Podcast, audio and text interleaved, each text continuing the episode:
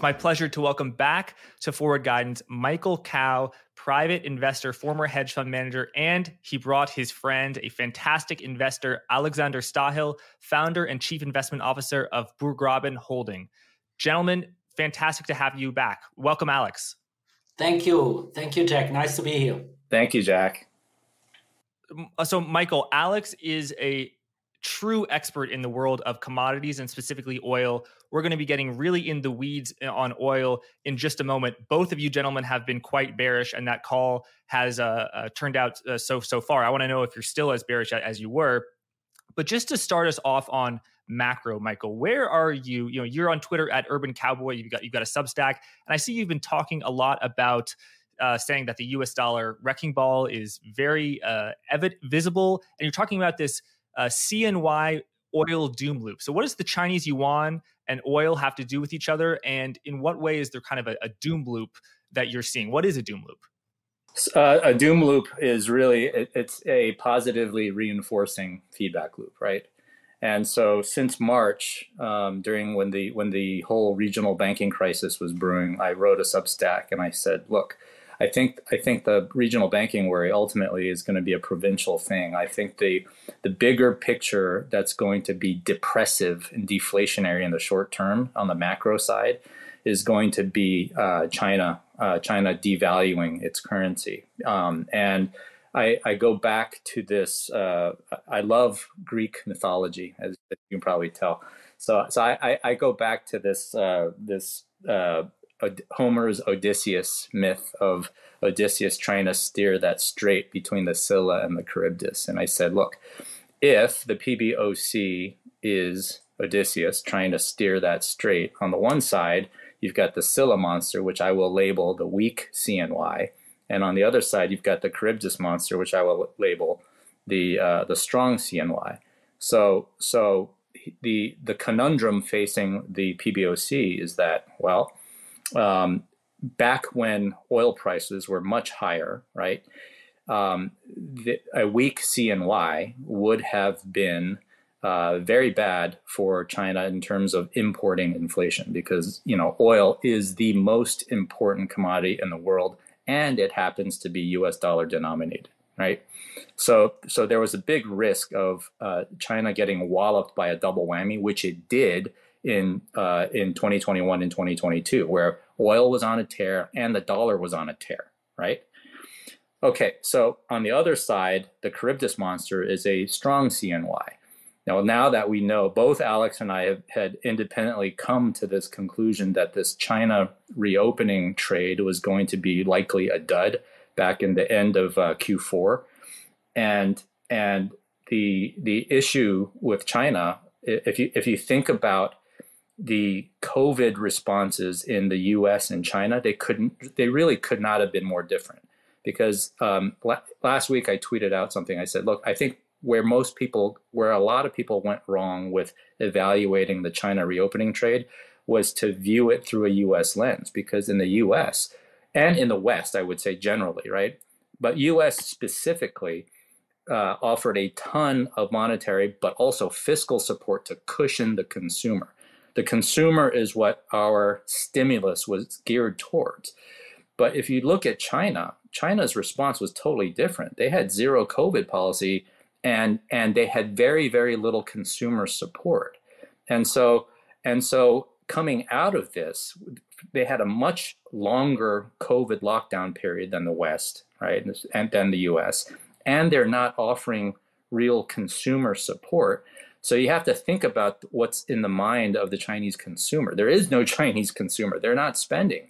They're not tra- they're not really traveling. Like the anecdotes that you hear, I think, tend to be you know the, the really really well off. But you know you're, you're definitely not seeing it in the data as as Alex will will corroborate. But um, my point is that now that commodity prices have come down the specter of importing dollar based uh, commodity price inflation is no longer such a scary monster.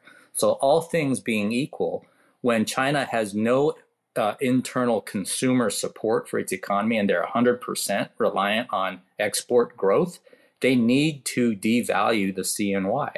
and devaluing the CNY, all things equal, again, um, uh, lowers uh, it just lowers demand for oil as well as uh, be- because it, it is still a dollar based uh, commodity, right? So they're really stuck. I mean, they need to stimulate, but they, but in order to break this doom loop, two to me two things have to happen. One one is their their stimulus has has to be a bazooka. I, I've been calling this Chinese stimulus equivalent to like a 22 caliber plinker as opposed to a bazooka. It, it ain't going to do the job. And the other thing is that they're also fighting the Fed, the, the Fed and the ECB. The Fed and ECB, for all intents and purposes, are not finished with their inflation fight. So um, a couple of uh, weeks ago, I think uh, Drucken, there was a Druckenmiller interview where he talked about how this Chinese stimulus would lead potentially lead to a sugar high uh, I, I, guess in, in risk assets, presumably. And I and I kind of weighed in and I said, well, the only dubious part that I, I think about the sugar high is that until the Fed and the ECB actually pivot and we have synchroniz- synchronization of central bank easing, um, the only sugar high we're going to see is in dollar yuan exchange rate, and that's going to be deflationary in the short term. So I've said a lot. Yeah. thanks for that, Michael. And so, yeah, the PBOC is the uh, Chinese Central Bank, the People's Bank of China. Chinese yuan is the CNY, CNY you were referring to. So, a strong Chinese yuan is the Charybdis. A weak Chinese yuan is a Scylla, and the Chinese yuan has gone from a six uh, uh, six eighty to the dollar to seven twenty. Uh, just from January, so we have seen the the Chinese just from March actually weekend. Yeah, just just that's a it's a good point. So, Michael, thanks for that on the macro. Alex, now let's zoom in onto the oil market. As I said, both you and Michael started to get bearish about a year ago, uh, which is actually a good time to be bearish because the price of oil was $120. Uh, now it's $73 on Brent.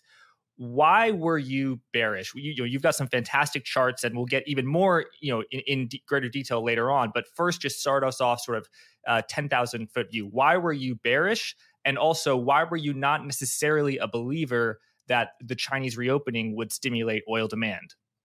Thanks, Jack. I think the main reason that both Michael and I quickly concluded, and that comes a little bit to us having the gray hair that we discussed before. And no hair. Just every single time when oil goes above 100, demand suffers. Now, the only period it didn't for a while, but but it wasn't an easy ride either. Was in this um, I call it the post OPEC era, where we after 2008 went above 100 and stayed there, but we had a very different oil market then. Because on what we call in the industry the long cycle project, it was really an empty pipeline. So, meaning those projects that are mostly coming out of offshore oil you know, in the North Sea or in all these difficult jurisdictions that aren't easy to find oil, and let alone develop oil. And and and since then we added the U.S. shale part, which is a completely different type oil when it comes to uh, uh, supply. And um, so uh, so now we are again back in July, where, where, for, for, when you asked the question, uh, we are back above 100. But if you think about it, and we were as high as 120 or even 125, but if you think about it, it was very narrative driven at that point. Um, probably the, the more natural um, uh, demand and supply balance or the barrel counting part probably justified 90 to 100 at that specific moment. We were drawing inventories globally. But, but what came in addition then was the talk about the sanctions in Europe and for the G7 countries, so including the US, Japan, Korea, uh, the sanctions of Russian oil. And that obviously, Russia is a massive exporter of oil and of petroleum products, a total of about 7 million to, or let's call it six and a half to keep the numbers round. And so the question is wow, what does that really mean to sanction them? And where can those, uh, if, if Europe, which was by far the largest consumer of Russian oil, if they are not allowed to buy that oil, who can else? You know, who are the countries that gonna make up for Europe with? Because Europe is a, a massive, in a global context, singular market, so to speak, that consumes or imports much more oil than today than the United States does. So there was a good reason for the market to get nervous because no one understood at that moment what it really means, how sanctions will pan out. And then, if sanctions are in place, because everyone at that point had conviction that sanctions will be in place, how will they? Um, how will the market reshuffle oil? And even if it reshuffles, is there the tanker capacity in place? Can we transport the oil to the new places where we need the oil?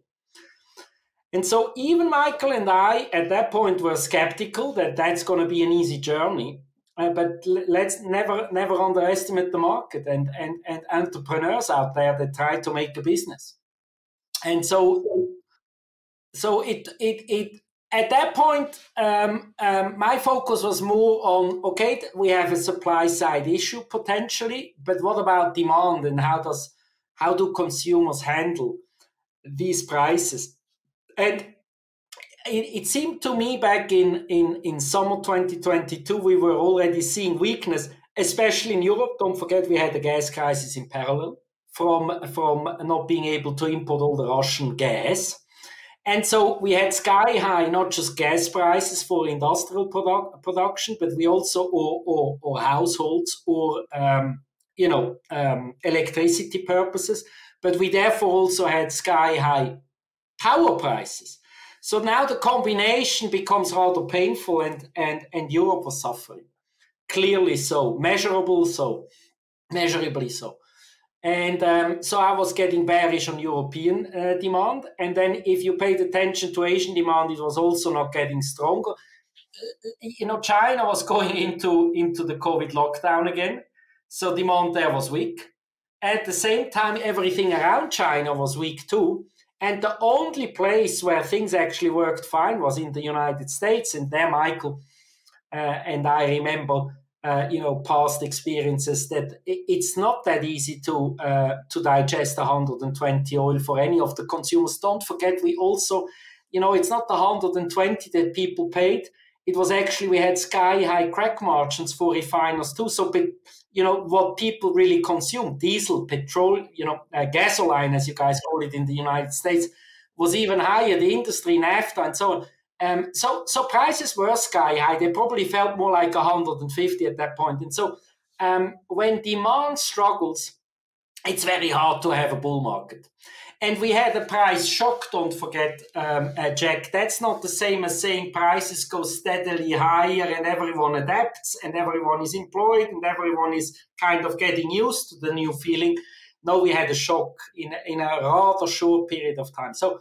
Um, I, I, felt at that time um, um, I was actually heavily invested in an in an E&P in Peru, and so I decided to exit my position and start to uh, pay more attention to the macro overall and, and the overall oil market and, and take a cautious view. Perhaps a little bit early, uh, both Michael and I, but, but I think justifiably so uh, back when we look back. Sorry to interrupt. Wanted to let you know about Blockworks' upcoming crypto event, Permissionless 2. This ultimate DeFi gathering will be taking place in Austin on the 11th to the 13th of September 2023. It will feature the very best discussions on ZK tech, rollups, account abstraction, MEV, and much, much more. All the big hitters in crypto are going to be there, so if you're into crypto, you need to be there too. To get a 20% discount to a full three day pass to Permissionless 2, click the link in the description and use code GUIDANCE20. That's GUIDANCE20. Thanks, let's get back to the episode. And where did the Russian barrels go? Broad numbers, if the entire world consumes 100 million barrels per day, and Russia produced, again, broad numbers, 7 million barrels per day. How many actually went offline? If it was the reason that it spiked to $120, the market got scared, the Russian barrels are going to be completely gone. Is it fair to say that the Russian barrels sort of leaked out into the market, China, India, Uh, what what does Russian exports look like right now? If, if I could just make a comment on that, this was the other. I mean, we, are going to talk about supply and demand, but first on the supply side, demand is much harder to get than supply. But you can imagine how so many people got the Russian supply situation wrong. A lot of people, there were some hyperbolic calls at the beginning of the war, you know, about oh, we're going to have like you know four million barrels per day of Russian losses, et cetera and um, you know, Lakshmi, who I introduced to uh, to Alex, you know, she's a she's a macro analyst I cite often. You know, and speaking to her, she's like, you know, not only am I not seeing, you know, she she's been one of the more conservative ones on on the Russian losses, but even her conservative assumptions of about a million barrels per day of losses never materialized. And I think that's the, the, the easy thing to, to talk about here in the early part of the war, I uh, with all the sanctions, I put out a couple of tweets and I said, you know, I don't know that uh, anything short of blockades of Russian seaborne oil will actually stop the flows. It's not like it's not like you can uh, you can just basically you know shut off the pipelines. So Russian crudes uh, never really went away uh, at the same time the whole demand story fell apart. So it was it was kind of a uh, a perfect storm now ex post, but at the time it was kind of a you know a contrary call, right, to, to make that because there were a lot of hype. There was a lot of hyperbole about Russian uh, losses, none of which materialized. And and just to add to that, um, personally, I tweeted. Uh, I made some long tweets on it, and I concluded that after about let's call it let's keep it round numbers and simple and and and we have we can provide you the numbers in detail but let's say europe consumed 4 million of crude and products from our shore let's say four and a half um, i assumed one of those combined crude and products wouldn't find a home and uh, so pretty similar to, to Lakshmi, which who is a fantastic analyst in in this space and and I was wrong. Uh, and I quickly realized. So in December we had crude sanctions, and I realized, wow, India is going to make up uh, together with with China and a bit of Turkey, more or less. That's it. Those three countries make, but but it's mainly uh, um, India going from zero Russian crude to two million.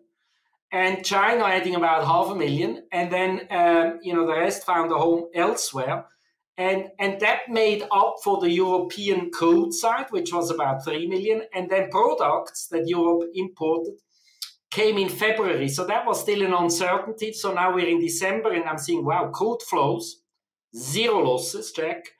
And then uh, let's see how February pans out with the product side, which is a bit more complicated, right? Europe is short diesel a million, long gasoline a million. So we constantly have to trade. We always got it from Russia um, Europe uh, traditionally pushed the diesel engine, never got the refinery system adjusted for that, um, uh, call it policy push.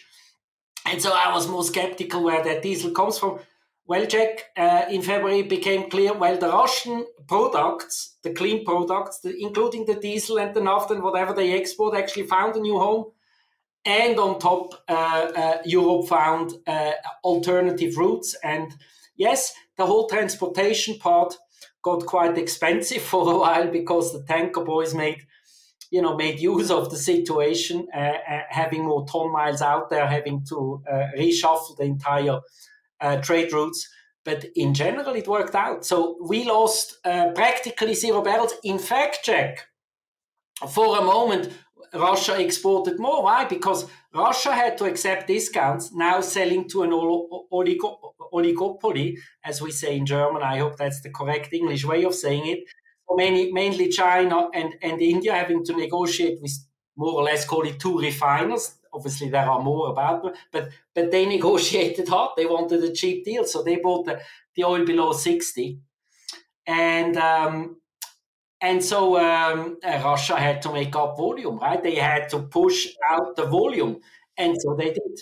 So between July and December, Michael, I think it's fair to say we were bearish because of the demand side, but it wasn't quite clear how the supply side pans out. By December, I think it was clear it was a, a bear, and uh, I in, in I think in January I tweeted, "It's now clear it's a bear." I mean, uh, every you know every single time a piece of puzzle had to come together on the bearish or bullish side, every time it fell to the bearish side. To be fair to the bulls, right? And um, but then you have to adjust. I mean, in January it was time to adjust. It was clear it was a bear. And Alex, are you as bearish now as you were in December, or are you less bearish? I'm a little more bearish now. You're more bearish. Okay, why is that the case? Because, because now uh, we understand more about the supply. So now we're six months further in the supply. So Russia take um, uh, all, all the barrels are around product and crude. Now, if we look at other countries that maybe weren't so clear uh, six months ago to me that they su- surprised the upside on the supply side, we have to talk about Iran.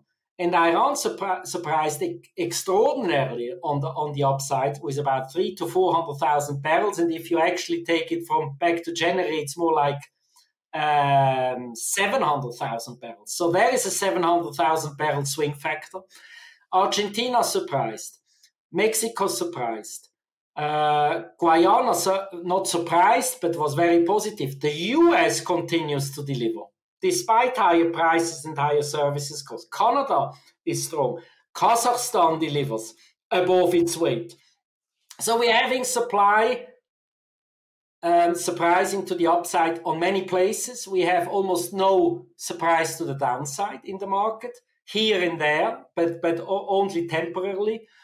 And then on the demand side, we start to see serious issues now. I mean, if we look at naphtha yeah. cracks, they are a complete disaster. Jack, that's an eight to nine million barrel market of the hundred or hundred and one. What what crack spread? Sorry, what product? Naphtha. Naphtha. Oh, naphtha. Okay. Uh, total disaster. Uh, so the, the chemical sector is destocking, um, is is hurting both from the China uh, situation as well as the European and American situation. So there is this destocking going on. So not, that naphtha cracks collapsed, demand collapsed. Uh, so, so, so here we have a, uh, an issue, but we also see it on the diesel side, uh, Jack. We see it in the US. We see it in, in on the diesel side where we can measure um, uh, carefully, right? Con- let's let's be clear for your audience.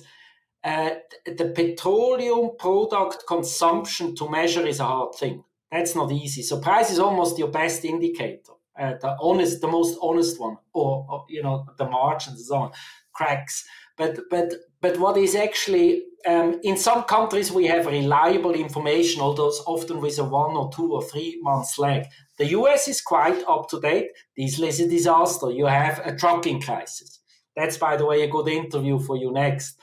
You have um, um, um, gasoline is fine, but gasoline in the US is also below its uh, uh, pre-COVID levels. So there has been a bit of a shift, maybe in behavior. Uh, stay at home more than, than than usual. So there is a bit of that. And then in Europe, it's uh, diesel is weak clearly. And uh, I'm always talking the three regions: the US, Europe, and Asia. Uh, and gasoline is normal. And then in Asia, um, yes, China has now uh, added back what what it lost during the lockdown, but that was to be expected, and it was uh, was well compensated by the supply side. So, so now we have a weak market. If you look at jet, jet is still well below its pre-COVID level, not because people don't fly, but because we had consolidation in the industry, and that matters too. So that adds up. And in the international flying side in China is still extremely weak, while the domestic side has clearly recovered and is now back on on on its foot. The reason why forecasting oil demand is so difficult is that a lot of these these demand metrics are coincident indicators at best and backward, usually backward or uh, lagging indicators. Because by the time you see it materialize in the data, you've already gotten your head cut off if you're if you're betting on bullish prices, right? So this year, you know, one one big theme I wanted to talk about is you know even a lot of pros uh, got this year wrong because I think they're too focused myopically on various coincident and lagging indicators. But if you're really trying to skate where the puck is in this market, you have to consider the broader macro. Because if you think about, you know, Alex and I have been through a lot of cycles in this in in oil before, and if you think about what does it take to take to bring about a market that's in super backwardation, which it was, uh, during, you know, in the uh, early days of the Russia-Ukraine conflict, what does it take to bring that super backwardation into contango. Well, is there some sort of a holy grail signal? I wrote a whole thread last year about how the only sort of uh, quasi uh, predictive signal that I ever ever come across uh, uh is when contango first flips to backwardation, um, and and and usually when that happens, spot prices a year later tend to be quite a bit higher. And my layman's exper- explanation for that is that it is the first time an oversupplied market begins to start paying a quote convenience yield for spot for the spot commodity over forward prices right? So and and that's been an interesting predictive signal. But when you look at the uh, uh when you look at things the other way around there is no holy grail because almost every single time uh, a an oil price crash happens it's always in the face of inelastic supply. I love saying the term, the sort of inelastic supply cuts both ways. And I think this time was no exception, right? In the in the lead up to 2007, 2008, you had exactly the same thing. You had a big backwardation scenario, and then all of a sudden you had a downward demand shock, which caused a pre- precipitous decline in the commodity price. And I think that's basically what I think a lot of people miss. There, I, I remember when I when we were when Alex and I were talking, and we were both making contrarian calls here. There was a lot of pushback on, and, and namely along two fronts. There's no evidence of demand destruction uh, in oil, especially domestically, and and the physical market is so tight. But the problem is that if you always go by those metrics, you will have always gotten your head cut off by the time demand the demand shock shows up. There's no way to forecast that by just looking at the what are largely coincident and lagging indicators. So you have to look outside of the oil market and consider the fact that well maybe you know high price high oil prices alone aren't aren't the only factors that curtail oil demand destruction. It's at, at as as uh, Alex was alluding to, right? We were seeing high prices for everything, for gas, but for everything, right? If you, when you look at when you look at uh, European CPI cresting 11% and our our own US CPI cresting 9%, and those are the reported numbers, right? So so so so I think that's where a lot of folks uh, got in trouble. You really need to look uh, broader because by the time by the time it becomes evident in the demand numbers, you, you now see what the forward curve has done. The the the front of the forward curve is now in contango, but you know that's fifty dollars later in spot. One right. So back, backwardation is when the current price of oil is above where the forward prices are, and contango is the opposite. Correct. And paradoxically, backwardation is actually the more bullish signal, not contango this this is a key key point I think right? Current forward prices are terrible predictors of future spot okay? But a change what I'm saying is that a change in the shape of the forward curve from contango to backwardation call that I call that the C to B flip the contango to backwardation flip I think there is predictive power there okay? And and that's part of the reason why I was very, very bullish in uh, in 2021 because that happened at the beginning of 2021. But what I'm saying is that there is no similar predictive indicator the other way around because by the time you see backwardation flip into contango, you've already gotten destroyed. So, so the, the futures curve in commodities, all commodities have it, most of them, um, is about logistics so um, if you have to transport oil and you are here in Zug and you're called Glencore or Trafigura or Vitol, so so how it works is you buy the crude, and if the price in the future is higher, so contango, you actually can buy the crude now, sell it tomorrow for a higher price, and the, and what you make in the middle is actually justifying not just transport but also storage costs. And they are not in the business of taking risk on oil prices, right? So they buy and sell immediately, and then they transport two weeks, five weeks, three months. Uh, and so they want to know their margin in between, and um, and so there is an incentive if the if the back end is, is is much much higher to actually store it, and that's the market's way of saying, by the way, we don't need your oil now. right? Store it somewhere. We'll get back to you in three months or in six months or 12 months. So I hope that's an easy bridge for your for, for, for your audience. So when the price is, is higher in the future, that has nothing to do with a prediction of the future curve saying, wow, prices in the future going to be fantastic. No, it's about logistics.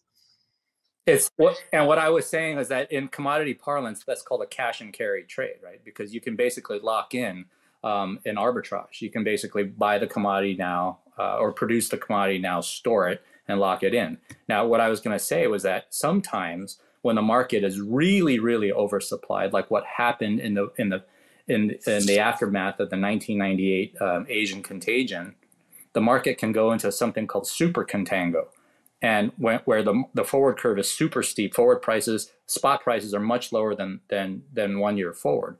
The reason why is because the traditional when that happens, traditional sources of storage are full, and so and and so oil has to seep into secondary and tertiary sources of storage that are even more expensive. So that contango gets even steeper in a very very bearish tape. We're not there yet, but I mean, no, that's where we're in April 2020, right? Yes. Yeah. And in 1998 and in the aftermath of 2008.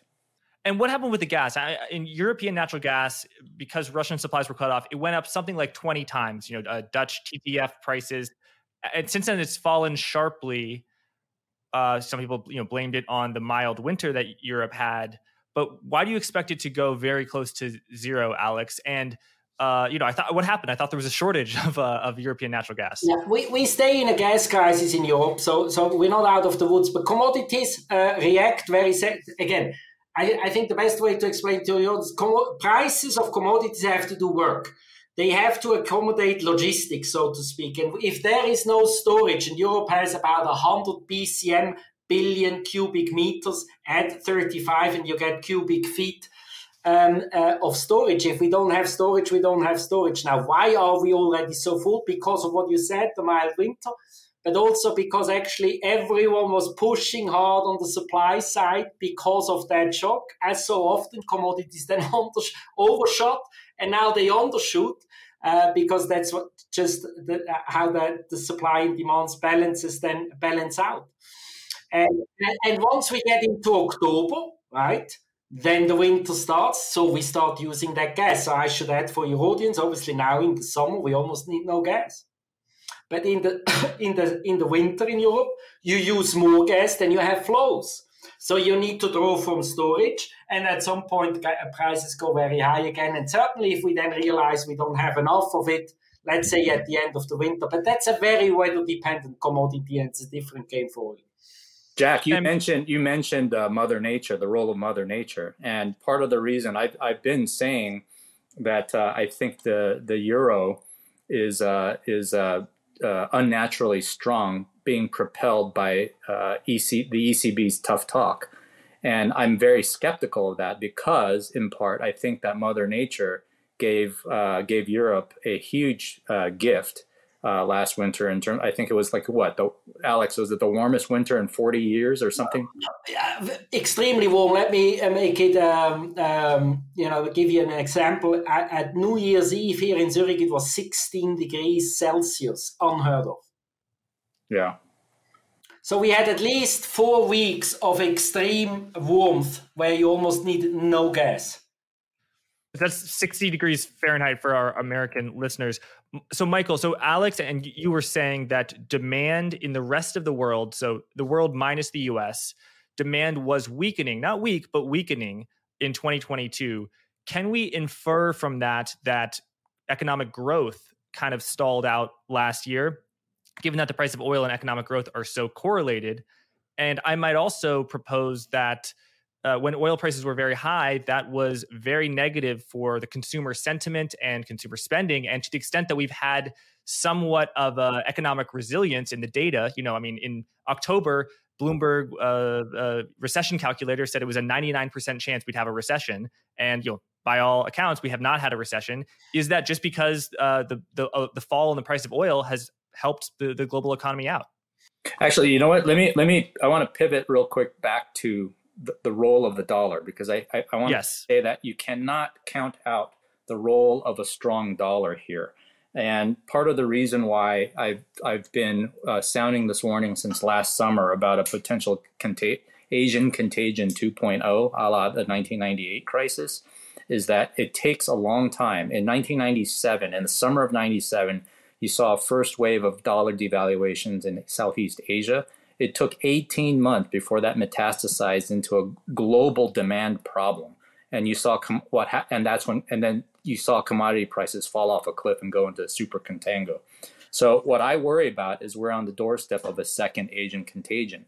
Last week, I wrote a mini thread. I called it, you know, the US dollar wrecking ball. Whither art thou, right? Because if you look at the DXY, it's only at 102. So where's the dollar wrecking ball? It's like 55% the euro. Right, so. but but that's exactly my point. I said the dollar wrecking ball is actually hiding in plain sight. It's being masked unnaturally uh, by an unnaturally strong euro and to a lesser extent the British pound. If you look at the dollar and what it's done in Asia, especially against the yen and the yuan, uh, it it is it is very much a wrecking ball. The the the yen and the Chinese yuan are both within spitting distance of last fall's all time uh, lows, all time lows. So so and and here's the, the the big picture problem. This is this is the the world the big macro uh, world as I see it right now. You've got you talked about the the CPI and uh, and what oil prices mean for overall growth. If you look at the CPI components, right, in the very early phases of this inflation, it was very much do, uh, energy uh, dominated, right, and and so so then the uh, the Pandora's box, if you will, in terms of easy monetary conditions, was left open way too long. That clearly leapt into the stickier components like labor and shelter. What I find interesting now is that at, even as the energy component of CPI has gone way down, overall CPI is being held up by the sticky core. I find it very interesting that all of the Western economies have are experiencing the same sort of labor stickiness, and I think that that's a demographic demographic issue pertaining to the post World War II baby boom here in the West that you did not see in the East, right? That's my own uh, view. And so what what what you're ha- what's happening is that even as the energy component has come down, core has remained sticky. That's that's caused all central banks around the world, especially the Fed, to uh, to uh, at least uh, jawbone a higher for longer strategy. Now, a lot of risk assets don't seem to buy into the higher for longer, but I do. I actually believe they will they will uh, pursue this higher for longer. And in particular, I think that the that the Fed is going to be the last guy standing here. I don't. I, I really. I've been saying for a while now. I don't think that any uh, central bank, including the ECB, will ultimately outhawk the Fed. I'm not talking about one or two hikes. I mean, it may be that in, right now we just saw a Fed pause, and the ECB has prof- went ahead and hiked in June, and ECB has said that they're going to hike again in July. But I'm looking for um, ultimately a a uh, an ECB that basically folds quicker than the Fed, especially since um, Europe was granted this uh, nature's gift of a of a warm winter. I think I think had there been a in a parallel universe where Europe did not get such a benign winter last year, there's no way that the uh, European economy would even be holding up as well as it is now, and it's already starting to fall apart, as as Alex alluded to. So, so Michael, take us back. You're talking about Asian financial crisis in 1997, and you think we could have an Asian contagion 2.0. Take us back into 1997. You recently, you know, young guy recently entered the the hedge fund industry and you, you know you were witnessed firsthand what happened as these Asian currencies strongly were devalued. Um, Thai baht, you know, Indonesian rupiah, M- Malaysian ringgit. What was the cause of, of those devaluations? How did it lead to a, a slowdown in oil demand? And what are the, the cause of, of the uh, uh, weak Asian currencies right now? And, and why do you think that there could be a similar outcome? Well, I mean, it was it was also a a, a relatively strong dollar policy at that point, right? Um, it was a it was a um, a un, an unsynchronized uh, sort of uh, you know central bank policy that ultimately started it. But it, you also had this this period where the Asia the Asian tigers, right? The, you know, the the economies of like for instance Indonesia, Malaysia, Thailand, they had been they had gorged themselves on on um, huge amounts of dollar denominated debt. And so I guess the pushback to my theory is that okay, now a lot of those economies don't have as much dollar denominated debt and most mm-hmm. of China's debt is yuan denominated internal internal debt. So that would be the that would be a valid counterpoint right? However, um, the, when you see what's actually happening in those currencies, um, it's it's very very worrisome. And again, going back to why this is in, in particular very very relevant to oil. Oil is a dollar denominated currency. I mean, uh, commodity. Mm-hmm. It's a, it's the most important commodity, and it's and it's dollar based, right? And so what you have is all things being equal, if you have a strong dollar, a dollar wrecking ball, if you will, that's going to wreck demand for everything, not just oil, but for, but but for everything. And oil is going to be caught in that. And so when when people this this whole notion of the U.S. dollar wrecking ball hiding in plain sight, I think, is a very important one because if you just look at the DXY, you're missing the you're missing the bigger picture here. The dollar wrecking ball, if you just look at a chart of the yuan, the uh, the the Japanese yen, the Indian rupee, Thai baht, all of these currencies have been devaluing for the last essentially over the course of the last 2 years, pretty pretty significantly. And is it fair to say that all those most of those Asian countries, a lot of Asian countries are importers of oil? Except for Indonesia, but yeah, yeah. Yeah. Pretty much. Got it. Alex, I want to have your take on this as well as while we're talking about China. You know, I, I think I had been familiar, you put a, a t- tweet thread out about Chinese oil demand. And I, I think I'd been familiar, I'd seen your work, but it was this thread that I said, oh, wow, uh, who's this Alexander Stahel? I really got to pay attention to you. And it was yes, you uh, do. in a, a, counter argument to China's reopening, so oil demand will spike. I was taken in by by that argument, and you know it, it logically i guess it makes sense when you when you first hear it but you pointed out that during the chinese lockdowns uh there already was a lot of refining activity. And i, I don't want to you know spoil it too much so so i'll give you the reins. Ex- explain yeah. your logic about why you thought the chinese recovery would not be as bullish for oil demand as so many had thought. Let me do that. And and, and before i do that i just want to to add to michael's um, view on currencies which are obviously extremely important and forgive me if I didn't mention them before, but the only thing I would add is even if the euro or the European, uh, the ECB would outtalk the, the Fed, it wouldn't matter for oil demand there. Um, it's it's not currency sensitive that much what we do here in Europe when it comes to oil demand, but it's extremely currency sensitive to all the emerging uh, um, um, countries and and obviously to Asia. So uh, to, uh, and so uh, exclude Japan there. So now let me get to China. Um, so uh, the narrative, um, we have to go to the first, right? And say what what did people say? So people said, "Wow, China's going to reopen." At it was like November, and everyone was getting, "Wow, China's probably going to reopen at some point." Um, policies were then suddenly, you know, leaked and then announced. And so in two months' time, everything is open and, and everyone is back to normal, and therefore we consume that much more. Well, the problem with that thesis was that China was actually importing record record amounts in November. So I looked at the data, and then on top, um, uh, it had actually uh, quite a lot of storage already, both in crude and in products. Just clarify, that wouldn't happen in the US. If the US had a huge lockdown policy that constrained economic activity, people are not spending money, everyone's locked at home, you wouldn't be consuming a ton of oil, importing a lot of oil. Why was it the case that China was importing a ton of oil while it had its lockdown? Just explain that for us. China is CCP, CCP run the United States and, the, and, and all the democratic countries are run by entrepreneurs that make decisions based on their working capital and what they can afford and cannot afford and how they can make money.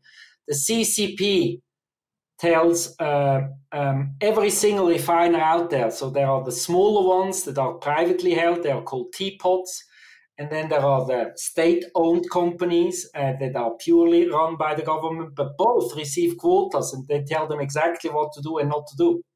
So you and I, if we run a, a refinery in China, we cannot import a single barrel unless the CCP tells us so. Mm-hmm. So uh, it's a planning economy, China, and um, uh, with with a with an element of capitalism, obviously a successful one. You know, they are great entrepreneurs, but they are told what to do. So they imported a lot in November, and on top, the runs were actually already quite high. And then we the had runs, sky high. Runs, what do you mean the runs? Sorry, when we talk runs, we mean the refinery runs. Yeah. So, so the uh, utilization. Refinery. And and and and at the same time then you produce the products uh, diesel and whatever they are and and then you put them on storage. And if you looked at that situation i felt that was high too.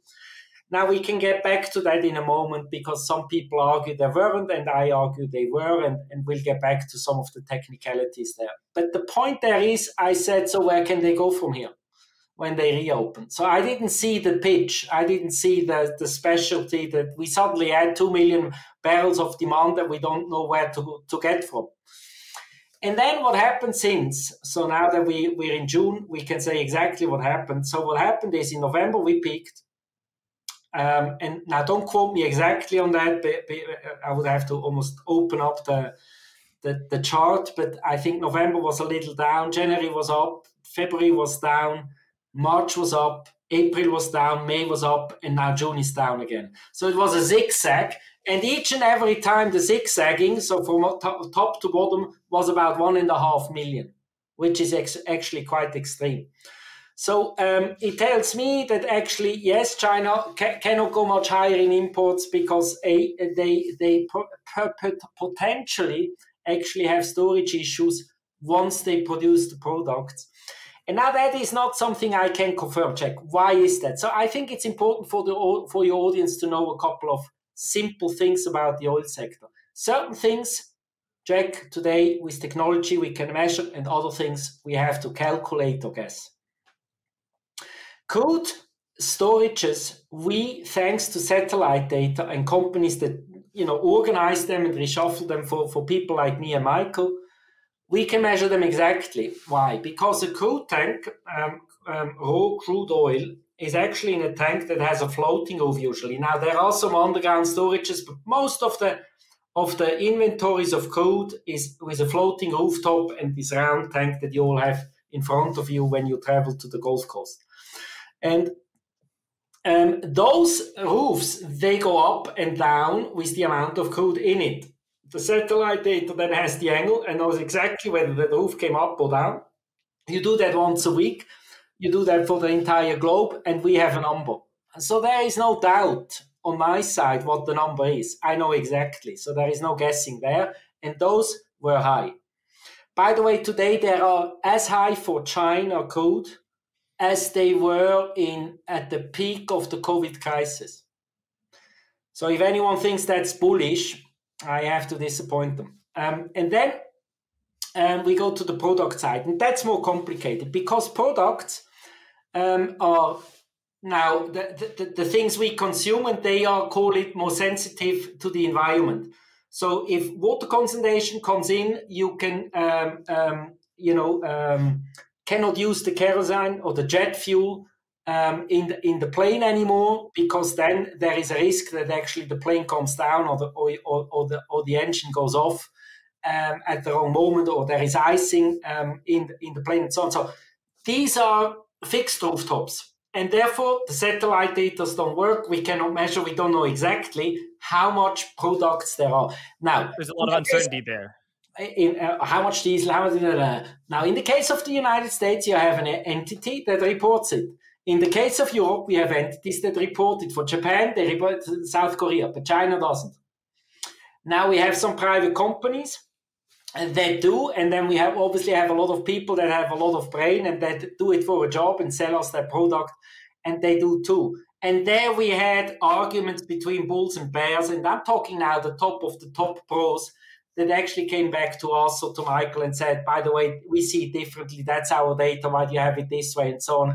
And there are some arguments to be made there on the margin. But at the end of the day, I hold my line. Um, we have plenty of products too in China, and we think that those data are more or less, más o menos, correct. And, and therefore, China China is well well supplied, and there is no reason from here for China to um, to um, to to import more oil or to produce more or have higher runs. If anything, um, at the moment, the weakness that we see coming out of China in Q2 is immense. So uh, I'm actually getting more bearish than I was in Q1 for sure for China. What is extraordinary? Sorry. Sorry. Why is China so important in this entire context? Because again, in commodities for your audience, everything happens on the margin. So if China suddenly consumes half a million more or imports this or that a million more, it matters uh, for, for oil prices. So it's important to understand China because uh, you know not many other countries suddenly can swing this this amount. And the, the key point, uh, one of the key points, Alex, is that when China makes these refined products, sometimes it imports the crude oil to export the refined products. So that business can still be running along in the background. Correct. It's not consuming the jet fuel itself. I think you said something like jet fuel consumption in China was something like maybe you know three to five percent of of, of total product demand. So it's not as if people are flying in China, it's not going to be this huge boom. I, I think that's an important point. Thank you for reminding me of that. So, so some of the bulls made made the following argument. They said China is not flying. Once they fly, the consumption of jet fuel goes up, and therefore the runs have to go up again. The refinery runs have to go up. That's obviously someone who doesn't really understand crude or the entire sector, right? Because what happens at the refinery? So when you put a barrel of crude in, what comes out, let's say for for for for three barrels of crude, what comes? Out, let's call it four barrels of crude comes out, two barrels of gasoline, one barrel of of distillates, diesel kind of type, then other products, right? And if you look at that mix, jet fuel maybe 7 8%. No refiner will, will order more crude uh, because uh, suddenly jet fuel, um, he needs more jet fuel. No, instead, what we had is the situation they didn't use the jet fuel, so we had sky high product inventories for jet fuel, and they just started to consume down that normal jet fuel, and everything else is. Is is as it is normally, and no refiner in the world would have higher runs because we suddenly come back flying. So that was a very poor argument by the Bulls. I didn't intervene, but it's obviously someone that never went to see a refiner. It's even worse than that, though, because to touch on Alex's, to build on Alex's point, right? Not only did China pull forward demand, I would argue that it's created a, a more uh, more forward supply elasticity in the market. Okay, so, so uh, you know, traditional economists might quibble with the way I define, you know, elasticity, but you know, when you generally think about, you know, supply elasticity, right, at higher prices, uh, generally there's generally a more a, a larger preponderance for suppliers to supply to bring about more supply, right? That's why that's why you have a upwardly sloped supply curve. I would argue though that in the real world that supply curve is almost kind of like a like a like a flattening uh, almost parabola shape in, in, in, in, the real world with this, with respect to oil because not only has China been um, refining extra product and they're now close to tank tops if not already right? They've been building up their SPR at our expense. And then you add on top of that these three OPEC plus cuts which I've labeled as premature emasculations of themselves, because my view is that now they've built in a huge amount of forward slack, if you will, spare capacity in the system, that even when we eventually get the demand recovery, it will be more muted because at some point, right, you're going to see if if oil price, let's say that oil prices do spike uh, back to 100. Okay. I, I, think long before it gets there, you will see this, this, uh, uh, you will see this dampening effect by both uh, China releasing their SPRs as well as OPEC Plus rolling back some of its cuts. So that's what I call this concept of forward uh, uh, supply elasticity. That's a that's a that's kind of a big problem. And so the reason why I think OPEC plus acted prematurely is again they're still fighting the Fed. It's it's very interesting if you think about it, right? OPEC plus is the central bank for oil. They have one tool, which is to limit supply. Limiting supply of oil, all things being equal, is a restrictive, economically restrictive uh, activity. The Fed, the central bank for dollars, has one tool, and that is to uh, alter uh, interest rates. And right now we're in a tightening regime. That is also restrictive. So by by OPEC trying to uh, cut, use its flex its tool, it's actually helping the Fed out and dampening demand. But it's but also it's increasing inflation. That's part of the problem, like that I'm trying to like articulate in my framework because, you know, the the if, if I were if I were OPEC, I would rather let the Fed win the inflation battle um, sooner than later. Let that energy component, like in, in the last CPI, the last CPI was very interesting, right? For the first time, you saw the headline CPI crash to 4%, even as core stayed around 5%. That's all because of energy. So that means energy year over year energy deflation. That's right. That's right. That's all because of energy. But if OPEC prevents that from and, and keeps that as a short lived phenomenon, I mean, the Fed is already worried about sticky core. But if OPEC at the margins prevents the energy component from kind of doing its work, doing its work, as Alex says, right? From oil prices doing its work, then all things being equal, it prolongs the Fed's tightening stance. And so that's why I keep saying that these cuts were premature on their part, because until the, the cuts won't do really anything. In the end, I think the, the Fed wins this battle. And so, you, in a way, they, they need to let the Fed win before kind of, you know, really stepping on the uh, accelerator. Because now, now my my big concern now, my big black swan concern concern, is that OPEC Plus is out of bullets. I don't think Saudi Arabia wants to continue subsidizing Russian free riding.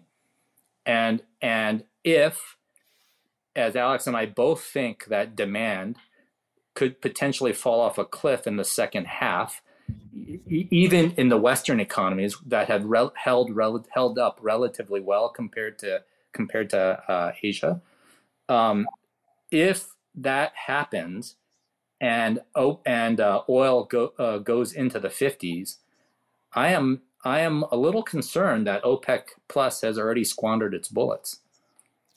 But if oil demand is going to fall, and as you say, it might fall off a cliff, isn't cutting production or cutting spare capacity or um, the right move because demand's weak? So if demand's I know, down, but they've already done it three times. That's my point. They've done it three times already, and so so you you you harken back to before OPEC became OPEC Plus their first ha- was this very, very gut wrenching, mutually destructive market share war between Saudi Arabia and Russia. And what happened there was, you know, in the face of COVID, Russia uh, didn't want to, uh, you know, play ball, right? And so they they didn't want to cut. And so basically, uh, Saudi Arabia said, "Okay, well, fuck you. We're gonna we're we're not gonna let you take market share." They flooded the market, and that's basically what happened, right? So they realized that ultimately that was that they they basically kicked each other really hard in the nuts repeatedly, and so they, that's why OPEC became OPEC plus. What what my worry now though is that OPEC plus acted prematurely three times already, and now you have a almost like a similar type of dynamic where Russia, because oil is hundred percent necessary for funding continuing to fund its war machine, will probably continue to free ride off of Saudi Arabia's back. And I just wonder how much longer Saudi Arabia will be willing to do that. Alex. Let me just add something which is important um, um, here in the in to the context of what Michael just explained. So, in general, OPEC has the oil fields for your broader audience to increase or decrease supply. Few countries in the world have that. They have those amazingly prolific oil fields um, in all sorts of OPEC countries. Now, um, so we have that valve where they can go up and down. Now, here is the thing. Um, if they throttle production, if they cut, as they say, production, it means they have more what we call spare capacity. Now, in the past, um, certainly in the run up of 2021 and 2022, OPEC needed to help a lot because certain countries, such as the US, were still behind the curve coming out of COVID and didn't produce as much as they could. Right? The Americans didn't drill as much, and so you can go through all the countries. So OPEC was able to help more, meaning to produce more, to supply more. That meant they had more, less and less and less spare capacity right? What they have left to give to the market. And that's check when we have a bull market. Okay, so when there is no oil, no more oil to give from any of the OPEC members, then the oil price panics. Because where should the oil come from? So again, prices have to do the work, mm-hmm. have to go as high to make sure that they bring in the, the demand side. Hey there, sorry to interrupt. A lot of forward guidance listeners are not into crypto. If that's you, please skip ahead, get back to the interview. Some forward guidance listeners are into crypto, some own crypto, a smaller percentage owning lots of crypto, and a much smaller percentage work at crypto hedge funds. If you're in those latter two categories, Blockworks Research might be a good fit for you. Blockworks Research is a research and data platform that analyzes governance, tokenomics, and models of interesting crypto projects, including new protocols. There's a lot of edge that can be gained from reading these reports. You can check out a sample report at www.blockworksresearch.com slash research and hit the free report toggle. If that is of interest, full subscriptions can be purchased at www.blockworksresearch.com slash sign dash up. You can also get 10% off using the discount code guidance10. Thanks, and let's get back to the interview.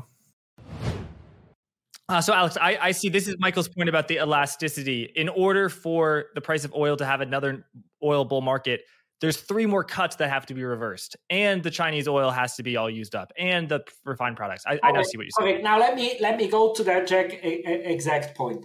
So here here comes comes the bull side and says, by the way, OPEC soon doesn't have spare capacity. That's bullish, right? And the same bulls now say, by the way, OPEC is cutting, that's bullish. So at which point I tweet out and say, guys, you cannot have it both ways. In general, what, what happens in, in, the, in the world of commodities is when OPEC cuts, it's bearish or it's neutral. They can hold the physical market together, but everyone knows if we need the oil, they have it. So don't worry, price is not going to go up. And if prices go up, then because some shorts lose the nerves for a moment, they are wrongly positioned. Maybe they think, oh, who knows? Maybe oil goes up 10. I don't want to lose. I lose my job. And then they close the position. Oil goes up $5. And everyone of the bull side thinks, now here is our bull market. Of course it's not, right? Then it takes three weeks. It fizzles out and we're back at the 70. That's hap- that happened now exactly twice. And why? Because intellectually pure and simple, it's because there is more spare capacity that's never bullish for oil. So again, there were a lot of holes in many uh, bull theses right there. And and I, it was completely clear. And Michael is com- completely right. If if they have to cut again, so we come to two problems there. Number one, it's bearish because they had spare capacity, or at least it's neutral, but it's never bullish. Let's say they can keep it all together on the physical side, but you know, and you know what? The Chinese then buy less if oil prices go up because they have full full full uh, uh, storage both on crude and on inventory, so they can always compensate if the if the if the Saudis go alone from here. So uh, the Saudi Arabia has to be very careful to do it alone from here. Two, we have the problem of harmony among OPEC members, and there we have chronic cheaters. Iraq, for as long as I do this and look at markets, has never stick to its quota. Never, ever. Right? Either they don't deliver because they have zero or they have this or have that. The moment they can, they deliver. Iran never sticks to deals. So, so, so and I don't want to call everyone out, and then I get calls and emails. But the point is, um, we have certain members that are well known to be called problematic within the harmony of OPEC. Non-compliant. Non-compliant. Non-compliant. Oh, thank, thank you so much. you so much. I'm the politician. You know? So Saudi Arabia has is a, a the, the, the, heavy lifter, right? Because they have by far the highest capacity. They can produce, call it 12 million barrels a day. Um, um, so they are the big the, the big guys. Two, they are the disciplined guys and they are the leaders. And then some countries like Kuwait and UAE are actually always um, uh, call it disciplined to compliant, um, Jack. And um, you know, together they can do so and so much, but everyone else doesn't play ball. And now it's called OPEC Plus, including Russia, which is another seven million. That doesn't work. And so in the past, eh, um, what we have seen, if you follow the, the OPEC history, there are wonderful books about that. There have always been problems when Saudi Arabia tries to do it alone. Now, Saudi is, uh, knows that and, and, knows exactly what it's doing. It has fantastic leaders, very competent people there. But the point there is, uh, they, they called it not a cut, but they called it a um, um, um, Michael. What is it called in English? A, a free, not a free, but a a, um, a voluntary cut, right? And and and and so we don't know when when when the voluntary cut stops, uh, right? And that's probably in timing with when Russia doesn't actually reduce its volumes. So look, uh, what from here, if demand weakens and OPEC has to do more, what I'm saying is exponentially the risk of disharmony in OPEC increases. To Michael's point before, and so from here, it's very risky to, as Michael explained, not to, not to let the market play out. Why? If if oil goes to 50, Jack, believe me, US will produce less, and many others start to review their plans and say, hey guys, let's slow down. At the moment, everyone is, you know, what is interesting, Jack? When I speak to Americans or um, let's call it, Ameri- uh, you know, oil producers from America, so from Latin or from North America, they're all bullish oil they think, you know, this is amazing. And I uh, prepared some slides for you why I think that is, right? Because the US inventory, which everyone knows, everyone can read, everyone has data. For, for all the others, it's a little bit more difficult.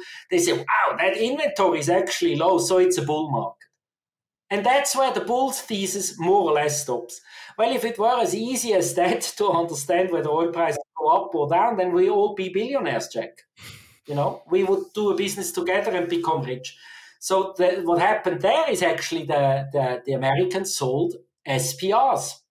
300 million of which, and that's why. Strategic Petroleum Reserve. Uh, the U.S. has it, and it sold it last year. President Biden, the Biden administration, sold it because prices of oil were so high. Yeah. And uh, you you earlier said the China's Strategic Petroleum Reserve they were adding, which you know uh, yeah, gets a lot less high. Exactly, and and so so so at the moment the US has actually, in a historic compar- uh, compa- comparison, as we see here for 10 years, from 2023, 10 years back, uh, each line is a year. Um, it, it's quite low because of the strategic petroleum reserve that the Americans sold. So uh, the Americans are bullish, and therefore the industry produces. And then Too bad it's a global commodity. self-fulfilling loop where the supply doesn't come down, and that's exactly what we see at the moment. Now, if we want to dig into here for a moment, I don't know if this is the moment. But we yeah. can we can look a little bit closer where America is if you go on the next slide. So that's not just the crude side, but that's including invent uh, petroleum products. So that the number there is 1.6 million, uh, or, I should say 1.6 billion barrels of of of crude um, oil and uh, product inventories that America has currently. Next slide. Next slide. Yeah. So uh, so we can draw a relationship of you know how much inventory is there and what is the price of crude for for the past i think that goes back to as far as january 20, 2010 and you can see at the moment we're in this red circle so for some reason which should be it should be super bullish. It's right it should be super bullish because the less inventory there is, the higher the prices should go, sending a signal, hey guys, we need the supply. Well, it's more complicated. Um, at the now moment, you got to look at OECD inventories.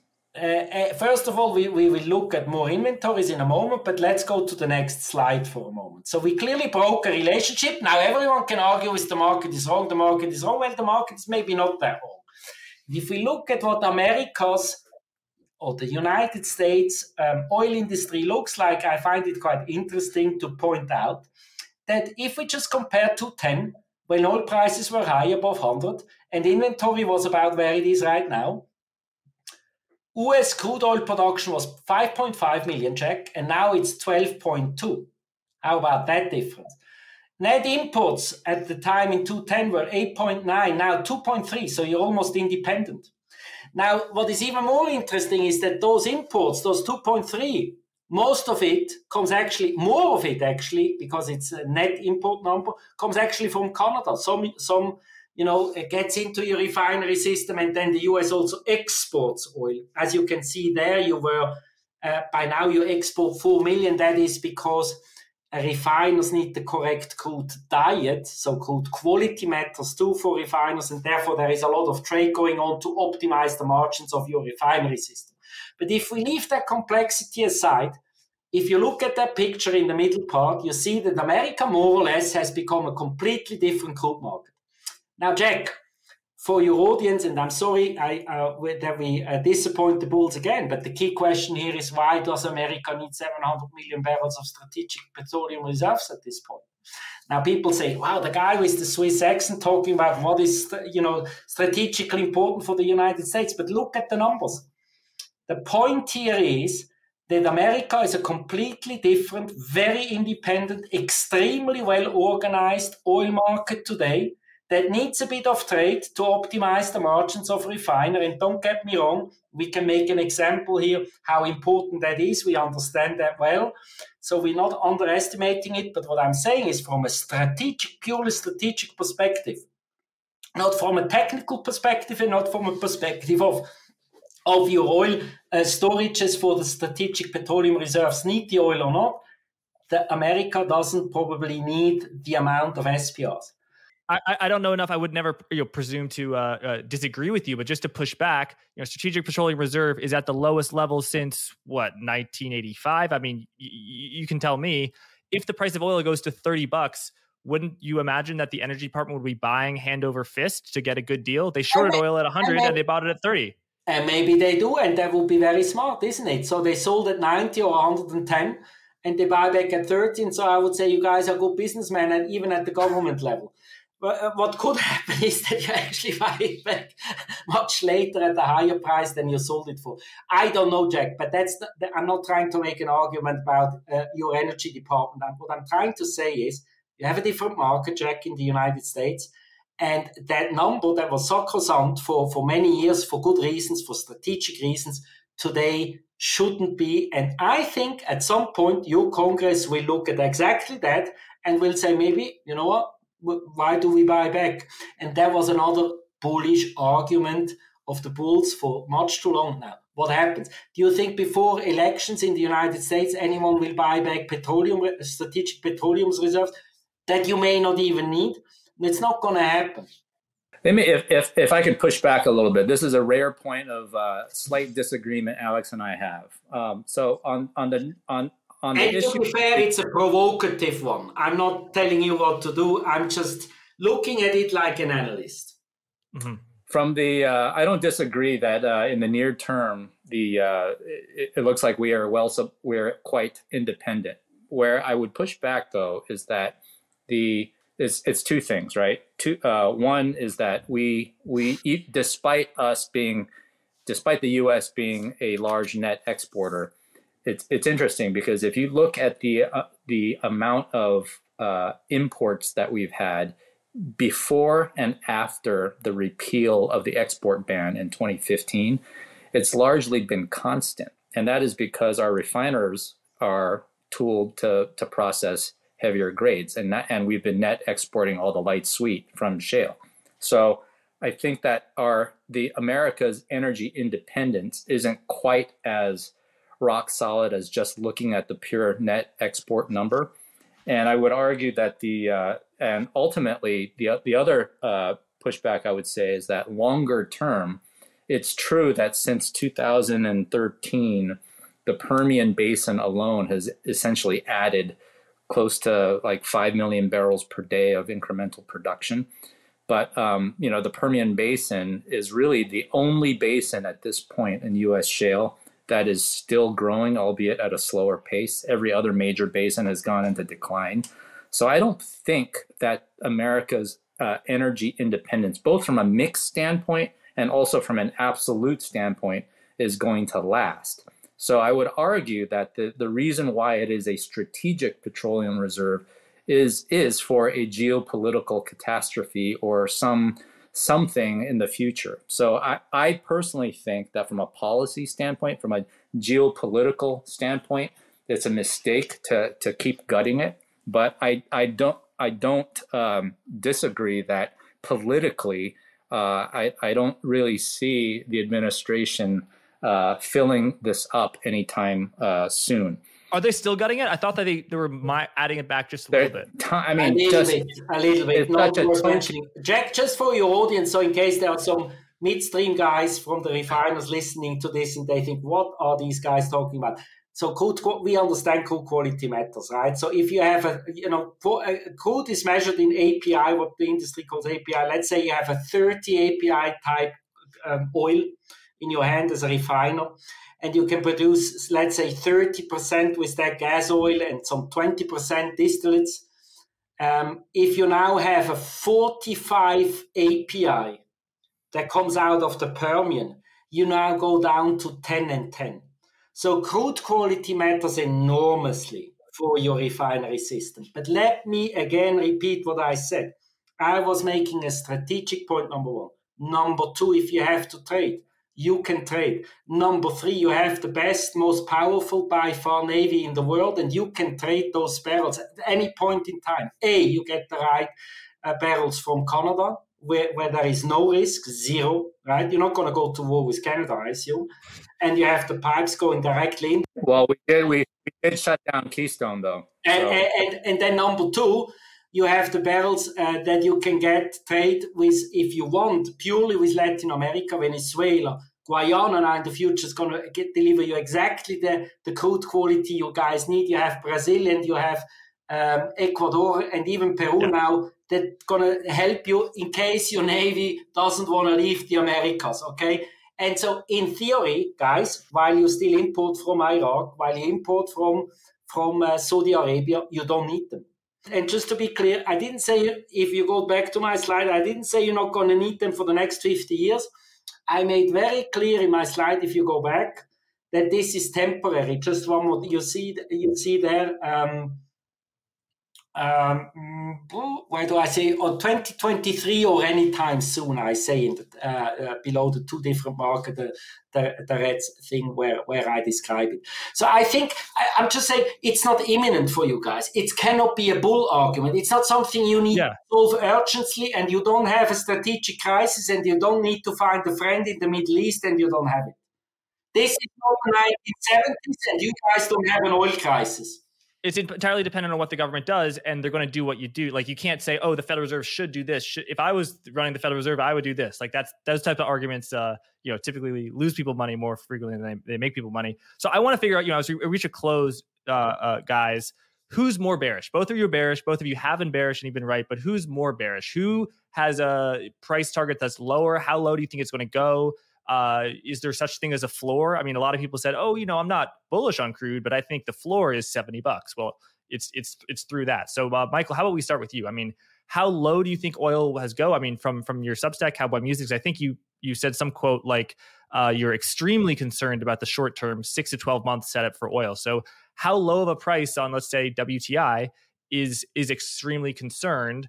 Uh, where do you think a floor is? And then we'll find out if Alex has a, a floor that's even lower than yours. Look, I could I could see oil uh, having a 50 handle uh, before this cycle is done. And if I may, I think I, the way I would summarize my my whole I was think while you guys were talking, I was thinking how how do I summarize my my closing arguments? And I and I thought I would give you like a little hand hand puppetry. Okay, so this is this is where we were. This is this is the supply curve. This is the demand curve, right?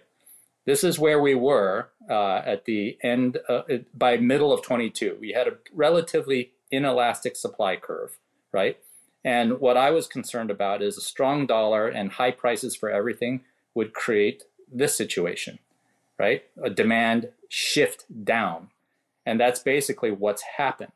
Now, then, if you think about what OPEC has done, it, it cuts supply. So it shifts the, the supply curve back this way.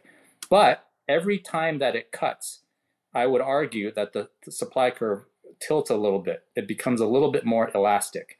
And that, that's also that's it, it also is the case uh, that uh, China has been building its SPR and also adds to that elasticity. So essentially, you now have a situation where OPEC has cut one, two, three, and each time the forward curve has become a little bit more elastic, right? And so, so, so demand has come down. The bullish argument is that oh, by the time um, you know, with all this stimulus happening and China reopening, blah blah blah, demand is going to shift back up. Well, now you have a more, arguably a more elastic supply curve. So the the demand shift up is going to uh, produce a more muted price rally. The other problem in the longer term that I see that I wrote in a thread that I where I talked about how the uh, what I call the supply demand singularity um, gets that corridor of prob- that corridor of viability gets pushed out is time, right? Be- because we have this forward supply elasticity, it gives emerging markets like China and India time to substitute away from oil also. So the longer this forward supply elasticity happens, uh, the the the more demand also becomes uh, longer term demand also becomes more elastic. So so these are all sort of frameworks that that I, that I use that are that that I help help me think about you know what the overall uh, trajectory is going to be. I always like to say I'd rather be generally accurate than precisely wrong. So you know I, am it's it's always hard to oil is not a commodity that you can price with a DCF model, right? Yeah. But but um, as a just just my, my gut tells me, I mean, having gone through many past credit crises, I would be shocked that number one that we don't have a hard landing down the road, and and and if that is true, um, it'll it, th- this will be the first hard landing that I've ever seen with oil prices not going substantially lower than here. so got it. So you're you're bearish. You're not super bearish though. I uh, 50, you know, is still there. Still are some companies that are profitable with with 50. I worry uh, though. I worry because I, I it's too hard to know because my black swan situation is one where if OPEC plus, if that if that relationship fractures, then you go much lower than 50, right? Then you go much lower than 50. Because you have a full out price war. Got it. So, Alex, uh, Michael's, uh, he thinks the price of oil could go 50. Are you more bearish than he is? No, um, I, I, agree mostly with, with what Michael's saying. I try to, to, to add a few components here. Um, first of all, I think there. Um, so we go into driving season, or we are in it right now and I think the market will look through it. So I don't see that, that the market needs to go $10 higher from here. There is too much weakness by now, uh, uh, globally synchronized. So the market will look through it, even if we draw, and I expect that we are going to have three months of draws in of inventories. The market will look through it, and and we stay more or less where we are right now. And then I think comes the difficult part. Q4 Q1 at some point. I think we can see the 50 handle, absolutely possible. I would argue a little bit more about the market overall, not to, not to do with the oil market. If we, Jack, have less liquidity, and I always listen to your liquidity interviews with, with your guests, if we have suddenly what I call a correlation one event in markets and max positioning on the bearish side, I think that's when we're going to see these situations where oil can easily go to 55, why not? If we don't have that, if we don't have limit down days, then maybe it's going to become a more smooth ride. However, as Michael described, I think it's going to become tricky to get out of it and back into what I call a corridor of bullishness. And I think that will will, will probably uh, test the patience of the of the bulls. Don't forget, I think in the industry there are still a lot of people uh, slightly or, or rather bullish that may at some point also go into capitulation. And I don't know how big these players are. I know some names that I'm not going to mention. And if they close positions, that gonna could, could hurt the market too. Uh, so thank you. So Alex, people can find you on Twitter at uh, H. And of course, uh, Michael, they can find you at Urban Kaoboy on Twitter and uh, your Substack Kaoboy Musings. Michael, going to give you the final word. Can you kind of just summarize your view about this, uh, you know, Chinese yuan doom loop? I mean, what what happens to China? It's, it seems like the reset, the Chinese recession was last year, so it's emerging from the slowdown. No. Well, yeah, I, I, I, I, it goes back to my comment earlier about how how different the COVID response is, and I think the big mistake, honestly, that the uh, oil bulls got right now in forecasting this China reopening is imagine what the shape of the U.S. consumer would be like if we had one extra year, year and a half of lockdown without any of the fiscal stimulus, and then multiply that by four in terms of just pure population size. Okay, and that's what you have with the China reopening. Like what the, the, these these uh, PBOC measures that we're seeing, these are very very uh, small measures, and um, I think China is really walking a tightrope. And you know, you, last night actually PBOC intervened to uh, slightly uh, strengthen the yuan. They were selling dollars. I think they're just very, very concerned about preventing a disorderly devaluation. I think if China had a, a fully open capital account, you would see double digit yuan personally. So, so um, for me, you asked about how, how one plays this. Look, I've been very vocal. I I have a longer term bullish uh, view on oil through this self liquidating uh, oil private equity that I never trade. I, I'm constantly in communication with my management team. And it, over the last nine months or so, I would say that I've been very, very vocal about uh, having them get more hedged up, uh, and they have been. Um, I personally don't have any uh, publicly traded oil positions, but I've also been short the yuan as my as my way of my oblique way of hedging some of my oil exposure because I do I do believe in this self reinforcing uh, doom loop uh, uh, thesis. So that's how that's how I'm playing it. And you know, look, the the, the nice thing about both what what Alex and I uh, do is that we don't have to play uh, in this sector when the stars don't line up. And you know, uh, you know, I so I'm I'm I'm concerned about a about a black swan risk, but am I going to go out out you know in terms of actually being short oil? Um, I, I don't love that trade right here either, to be honest with you, because you know, first of all, spot is too too volatile. So if I were to short oil, I would probably pick a point like Dec 24. Dec 24 is trading at 60, already a 65 handle. It's still a slight backwardation.